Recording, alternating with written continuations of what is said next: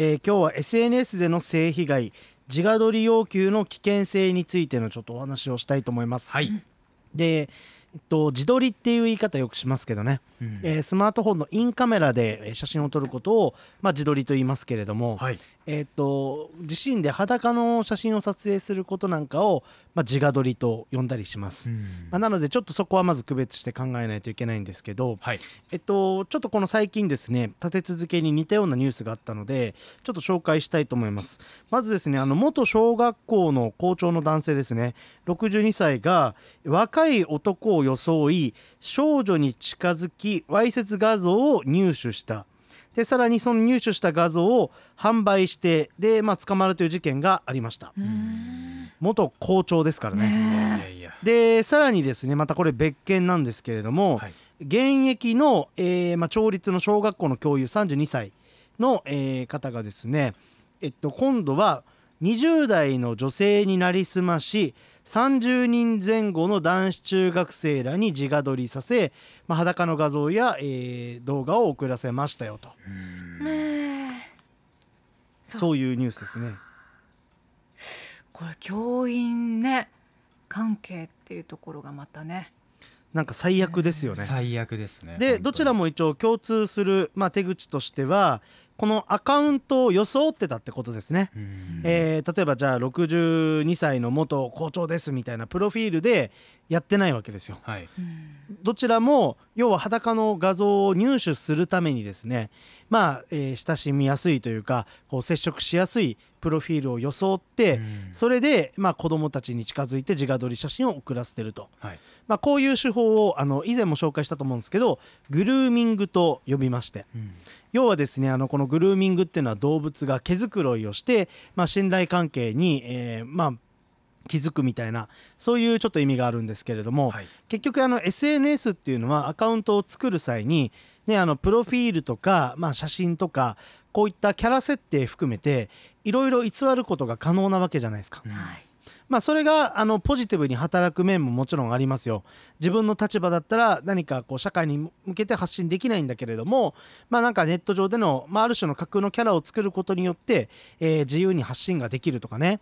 まあ、そういうポジティブな面もあればこういう悪い人が、まあ、かなり悪用して、まあ、グルーミングの手口でこういうふうに、えー画像を要求したりっていうこととかもあるということですね。はいでまた共通しているのがあのやっぱりどちらもね教育者だったってことで。本当に最悪だし、まあ、こういう話をするとね、まあ、何かあったら、まあ、その先生とか近くの大人に相談しましょうみたいなことを、まあやっぱり言わざるを得ないんですけど、まあ、そこの信頼すらもちょっと揺らぐ事件なのかなと思います。こう相談されるべき側がこういうことをしてるっていうのは、まあ、僕たちもそうですけれども一番は子どもたちが本当にショッキングですよね。うん。うん。はい。でまあ、こうした事件っていうのは本当に後を絶たずですね。例えば今年3月に、えー小学校6年生の女の子に裸にポーズを撮らせて動画を送らせたとして当時力士だった男性がまたあの9月に逮捕された事件っていうのもあります。はい。まあ、この事件も、えっと、り元力士の男は16歳の少女を装って裸の動画をやっぱり送らせてたと。うんだからこういう形で本当にキャラ設定を、まあ、こういう人たちってしっかり作り込んでですね、相手の信頼を勝ち取って、まあ、送るので本当に卑劣だなと思うんですけど、まあ、こういう事件が、まあ、ちょっと後を絶たないっていうところがあります。でえっとまあ、こういう形で自画撮り被害っていうのは、まあ、この被害の件数っていうのも、えーまあ、いろいろあるわけですよね。でそうした中で、えっと、例えば今回あった事件もそうなんですけれども、えっと、裸の写真を送って、まあ、その人に見られるのも嫌だと思うんですけれどもその画像が、えっと、例えば販売されたりですねあとは脅迫に使われたりもしますね。はい例えばあの今年に入ってからなんですけれども、えーとある人気 YouTuber の方がですね、まあ、この場合は、えー装ってではなくてファンの女の子に対して、まあ、そのファンの女の子を、まあ、最初こういう写真を送ってみたいな感じでリクエストしてで相手が自分のことを好きだからっていうのを逆手にとって、えー例えば学生証と裸の写真を、えー同時に送らせてですね同じ写真1枚の写真ではいでそれで脅迫をするみたいな。うんそういう事件とかもあって、まあ、その YouTuber は逮捕されましたね。うんまあ、こういう形で本当になんかもういろんなパターンで、まあ、こういう自画撮り写真を要求するのが本当にやまないっていうところです。で、まあ、この SNS の性犯罪っていうところでいくと、えっと、今年4月に日本でも公開されたチェコのドキュメンタリー映画「SNS 少女たちの10日間」という、まあ、作品がありましてこのアップのコーナーでも紹介私しましたね。はいでこの映画自体が、まあ、最近、えーようやくちょっとレンタルとか配信で見れるようにぼちぼちなってきてるんですけれども、まあ、あのこれはチェコのドキュメンタリー映画で、えー女優さんたちが、まあ、その若い女の子を装って、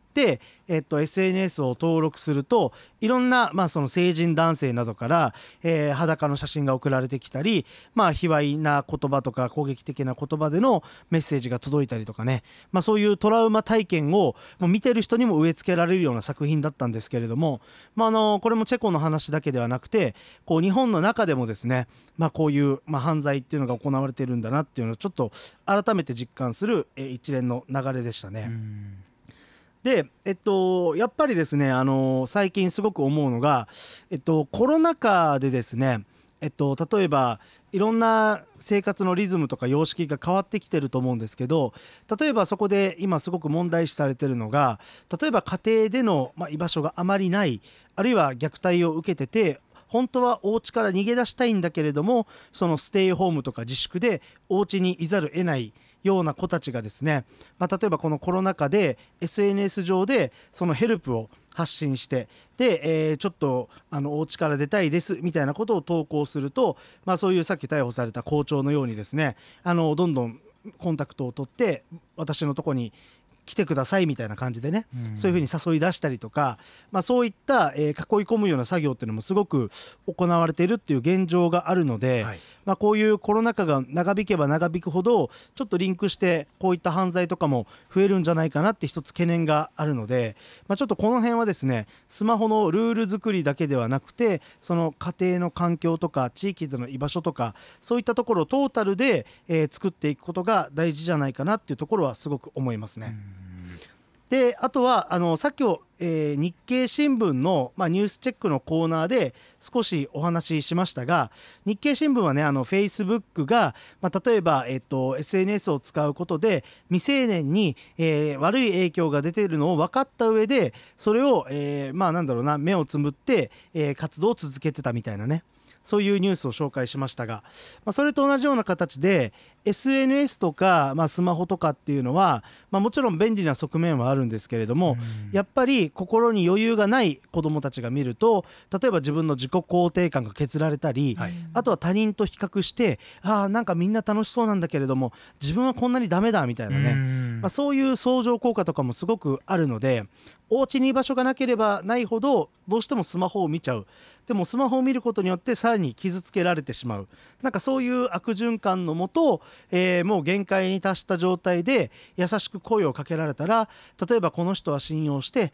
裸の写真を送ってもいいかなっていうことで送ってしまったり、うん。場合によっては会いに行ったりしてしまうんだろうなっていうところはすごく思います。はい。はい。まあ、という感じで。まあ自分のスマホにどれぐらいルールであったり規制を敷いてるかっていうところもあると思いますので今日のアンケートはスマホ利用のルールを1番決めている2番決めていないという2択で取りました。68票集まりまして決めているルールを決めている方は43%決めていない方は57%という回答でした。ケネディのサソリさん何気なくリプした画像が炎上を仕掛けた全国放送のテレビに目が留まり電話取材を受けました。この画像が炎上してそれが全国放送のテレビに取り上げられてっていうことなんですかね。以後気をつけています、それがきっかけで直接誹謗中傷を受けたことがあり怖さを知ったのも事実ですということです。まあ、この人がケネディのサソリさんが投稿した画像ではないけれどもリプライつまり返信をした画像が炎上しちゃっちゃったってことなのかな、ううん。んでそれでテレビの目に留まってしまったっていうところ。マンゴー警備隊さんは SNS でのトラブルが去年ありました。それは Facebook のアカウント乗っ取り被害です。でもタイムラインの方は大丈夫でした。乗っ取り被害に遭って以来 SNS が怖くなりアメブロ大会しましたっていうことで。SNS の取り扱い方ですね。お二人は個人で決めているっていうことでしたけれどもにゃごやんさんは決めていないけど基本的に個人が特定される行為はしないようにしています、うんううん。ん、そうですね、あと春さんなんかは子供にはモバプリさんの著書を渡して読ませてますってありますね。あありがとうございます。被害者や加害者になる可能性があるので危険性についてもしつこく話をしている。そうなんですよね。これあの、うん被害について結構話しがちなんですけど、うん加害者になり得るので、はいまあ、まあ自画撮り画像を、まあ、その送らないっていうところもそうですけど、うん。えー求めないっていうところもねあの気をつけないといけない部分かなと思います。今日はモバプリさんに SNS での性被害自画撮り要求の危険性ということについてお話しいただきました。ありがとうございました。